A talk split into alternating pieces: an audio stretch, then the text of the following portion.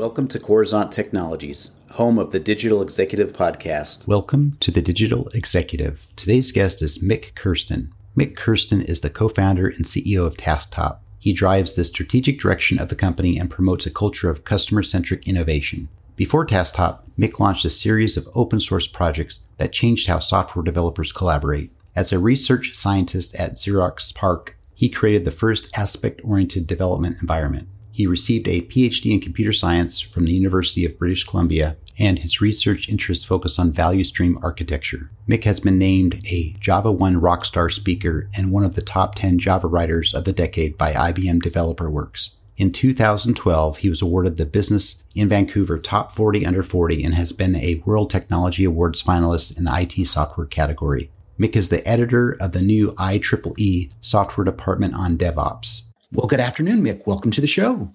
Thank you, Brian. Thanks for having me. Awesome. I appreciate you jumping on. I know it was just towards the end of the day for many of us, but again, your flexibility is amazing, just as well as your career is. And we're going to jump right into those questions, Mik. So you've got quite the career as a developer. In tech, you're a research scientist, a board member, and now you're the CEO at TaskTop. Could you share with our audience the secret to your career growth and what inspires you?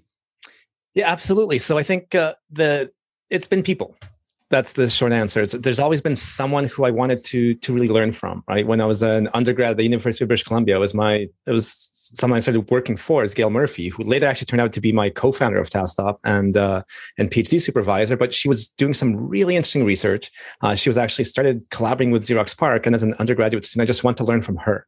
Then I wanted to learn from someone she was collaborating with, and I started doing that as a as a research scientist. And uh, as I was getting into writing project to product, I, I met Gene Kim. I wanted to learn from him because I realized he he'd learned so much around how transformations work at scale and what goes wrong. And I'm daily on a daily basis i'm learning from our customers where I've, I've, had seven different customer calls today.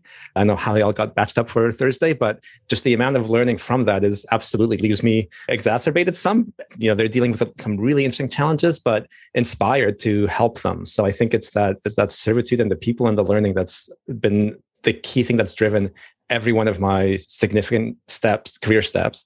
And of course, you know, with TaskTop, it's it's been the staff, right? Just getting inspired daily from the great and the hard work that people are doing. So yeah, it's uh, it's been people all along.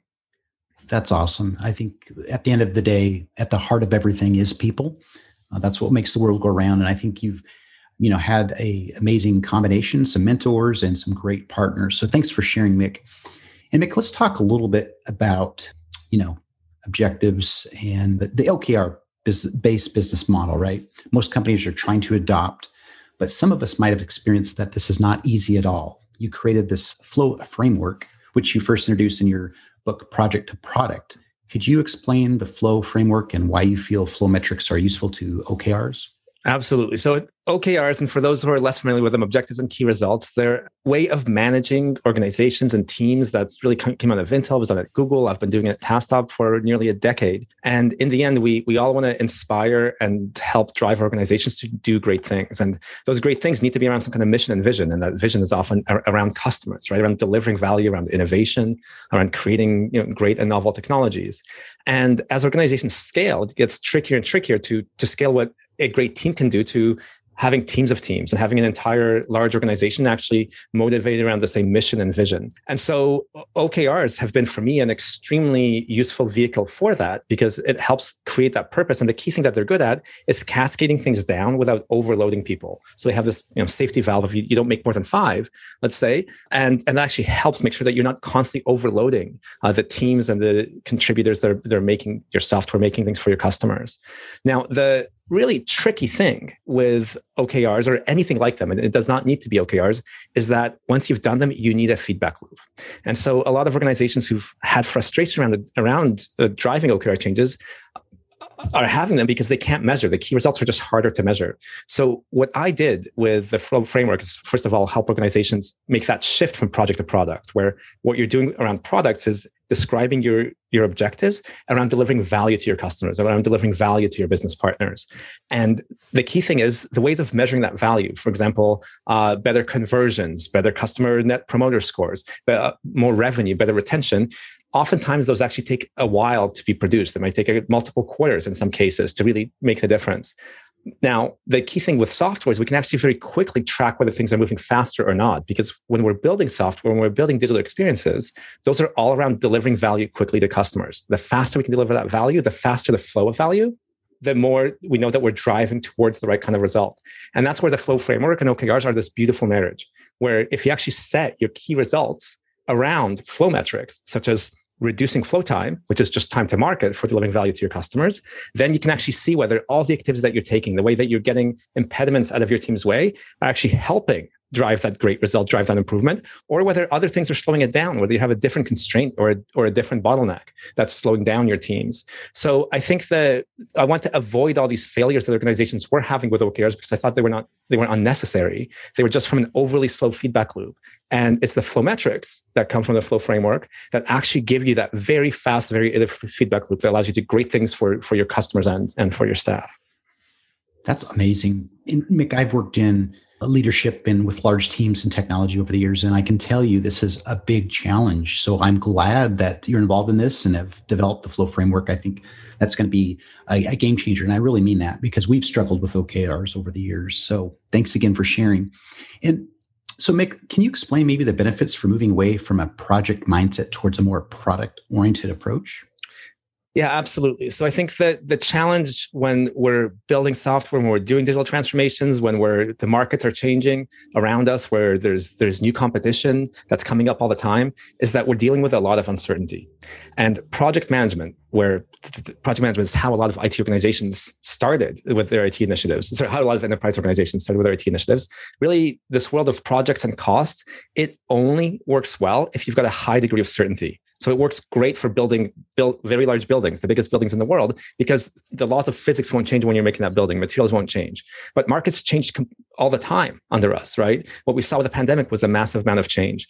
And so project management just does not work properly because it does not build in the iteration, the constant pivoting and the constant learning that you need to do, which is why great technology companies don't use it they actually use product management and this mindset around flow and product value streams and measuring and iterating on those and continual learning around them to innovate and to deliver value to the market. And the ones who apply it well, they win markets. The ones who don't, they lose them. So I want to make sure that the, those same practices were just much more accessible, not only to the tech unicorns and tech giants and, and some startups, but to the industry as a whole, to the economy as a whole. And that's really the goal of, of project to product to help catalyze the shift that every organization who wants to become a technology company needs to make, which is to define your product value stream. So define how you deliver value to the customer, measure that flow of value, and then create a feedback loop on how that's driving results, how you need to change, how you need to learn, how you need to adapt, what's working, what's not, and where your bottlenecks are. So that's that's really the goal. And it's been just amazing to see with you know the book now becoming a, a number one bestseller, how many organizations have been uh, able to apply these concepts at scale. I think that's awesome you know, and you did a great job of explaining that to our audience as well. So I appreciate that. And uh, I learned something here on the show today. So thanks, Mik. And so, Mik, you're obviously leveraging some new or emerging tech in your tech stack. Anything you might be able to share with our audience today? Yeah. So the, I think the main thing I'll share is stop worrying about the tech in your tech stack. Now, uh, only only briefly, stop worrying about it, but really just focus in on. And by the way, this is me, you know, as a technologist, we're all uh, in the initial years of TaskTop, all I was worrying is about what technologies we were building on, what programming languages we were using, what cloud and DevOps technologies we were using. So uh, I've spent my uh, fair share of, of worrying about that and, and actually building a lot of developer technologies.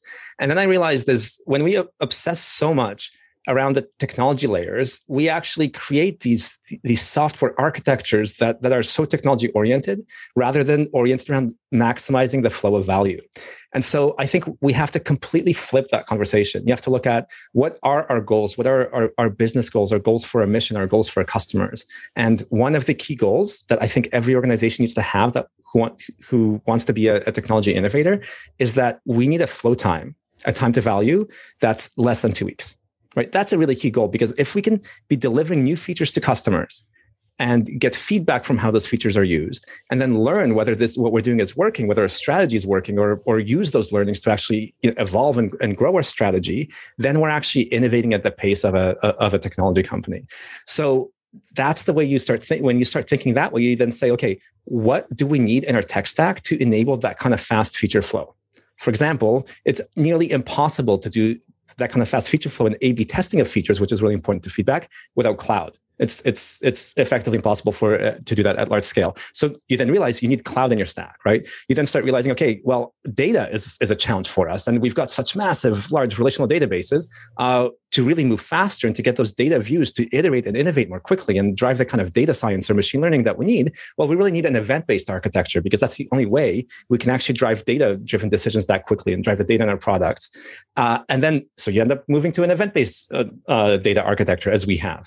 So I think the key thing is to actually just completely flip the conversation from it's not about technology needs to support fast flow, fast time to value, uh, and basically set those goals. Set those goals, by the way, as OKRs. If you want to be have an innovative end user experience, set an OKR of a flow time under two weeks for this product value stream. It's the only way we know we'll be able to keep up with competition uh, who might be, well, you know, a small startup moving much faster.